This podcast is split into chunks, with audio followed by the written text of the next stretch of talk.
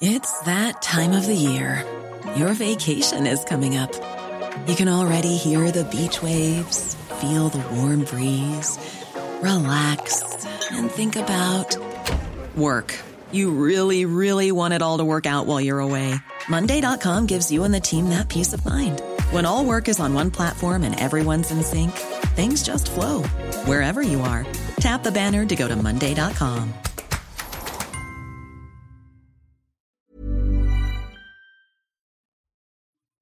چهره زنانه جنگ.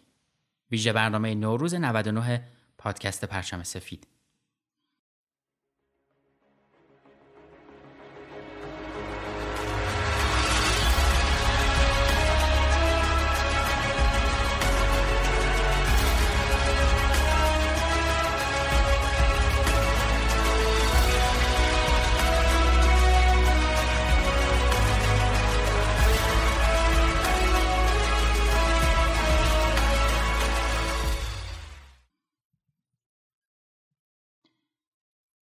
اقراق نیست اگه بگیم زنها و کودکا قربانی های اصلی جنگ در کشورهای مختلفند. در جریان جنگ های جهانی و همه جنگ های دیگه زنهای بیشماری قربانی چهره سیاه جنگ شدن و متاسفانه این جنایات تو اکثر کشورها اتفاق میافته. به نظر میاد جنگ چهره مردونه داره و این وسط مردا هستن که نقشی تعیین کننده در جنگ ایفا می‌کنن اما جنگ قربانی های مختلفی داره که فقط شامل مردها نمیشه. Hi, this is Craig Robinson from Ways to Win, and support for this podcast comes from Invesco QQQ, the official ETF of the NCAA. The future isn't scary. Not realizing its potential, however, could be. Just like on the recruiting trail, I've seen potential come in many forms as a coach. Learn more at Invesco.com slash QQQ. Let's rethink possibility. Invesco Distributors, Inc.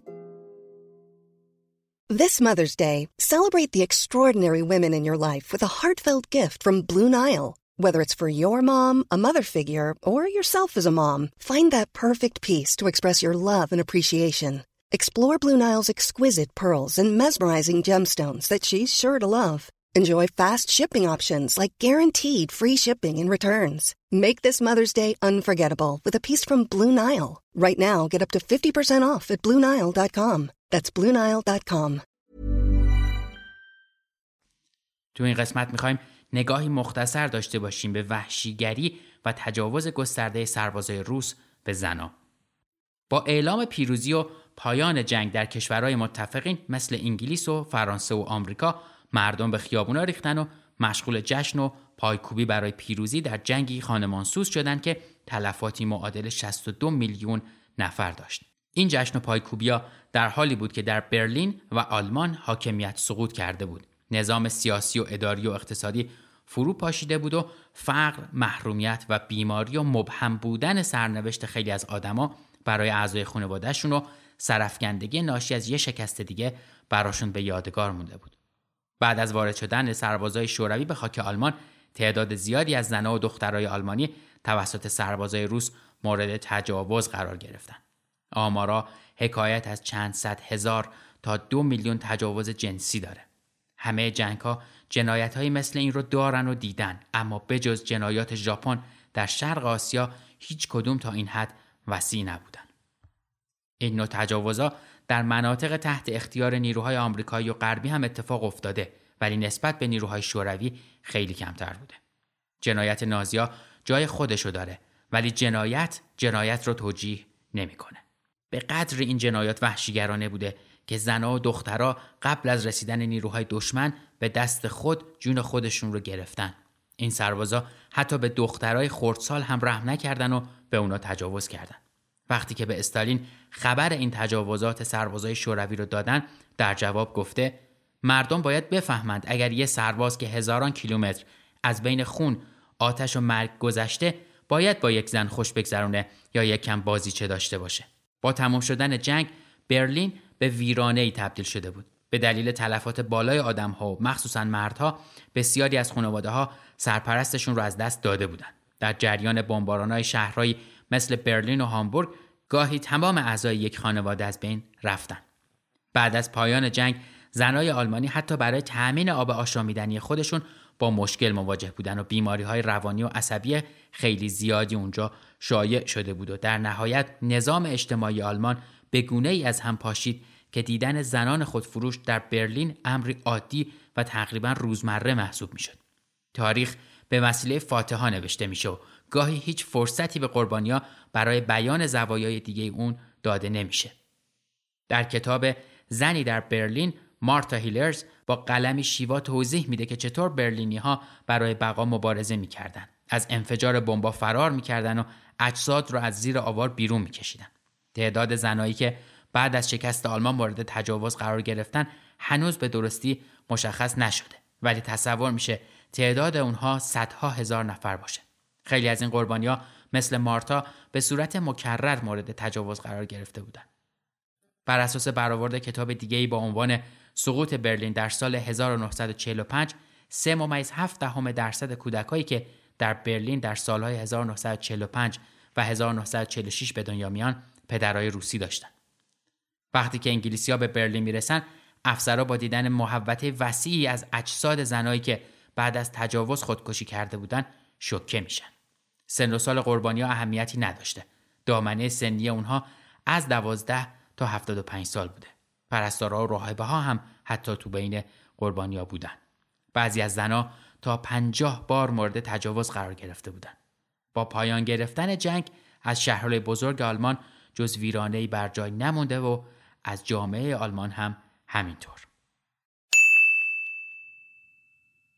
هممون دیدیم با شرایطی که پیش اومده کسب و کارهای آنلاین چقدر تونستن به مردم کمک بکنن و خدمات خوبی ارائه بکنن. اگر شما هم کسب و کاری دارید که وبسایتتون نیاز داره یه دستی به سر روش بکشید و برای سال 99 نوارش بکنید همیار توسعه این کمک رو بهتون می‌کنه و می‌تونید سایت بهتری نسبت به قبل داشته باشید فرقی نمی‌کنه سایتی که دارید چه خدماتی میده فقط کافیه برید به لینکی که توی توضیحات این قسمت گذاشتم و تا آخر فروردین 99 از یه تخفیف هیجان انگیز تا 990 هزار تومانی استفاده بکنید این فرصت خوب رو از دست ندید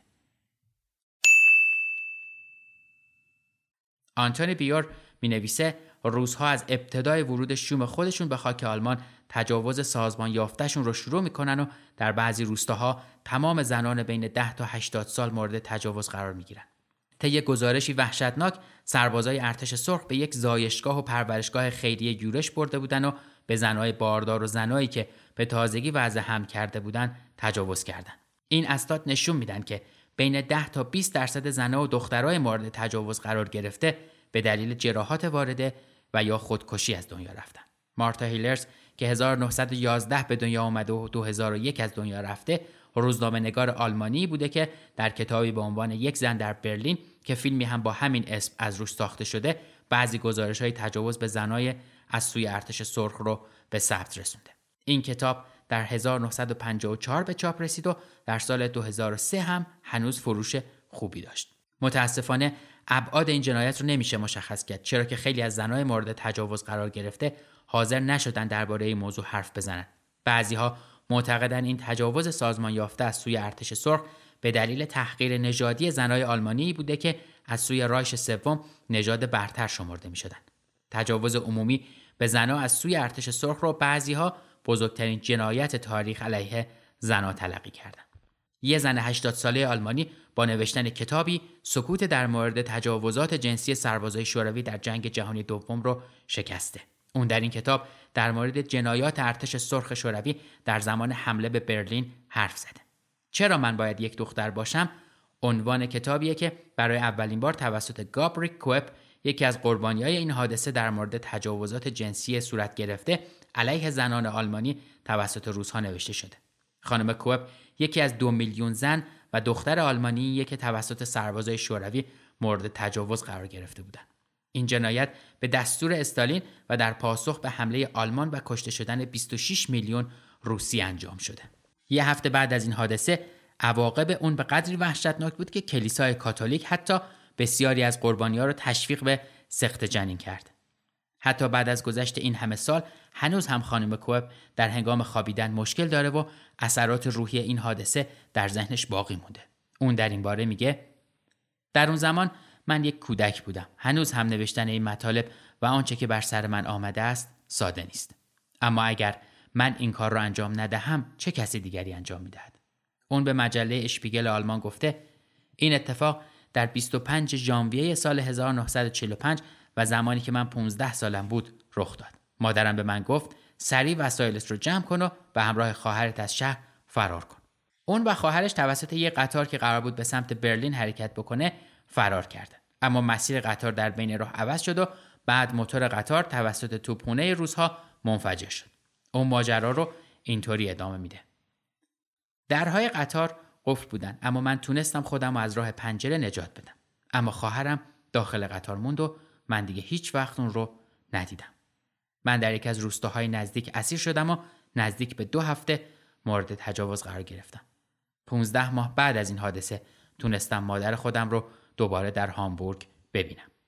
متاسفانه در فرانسه هم اوضاع بهتر نبود. در طول جنگ جهانی دوم بعضی زنهای فرانسوی به علت فقر تلاش برای جاسوسی یا موارد دیگه با زنهای آلمانی ارتباط برقرار کردند و گاهی در بعضی نواحی روستایی و دورافتاده زنها و دخترهای کشاورزا مورد تجاوز نیروهای آلمانی قرار می گرفتن و این رابطه ها گاهی نوزادهای نامشروعی به وجود می آورد.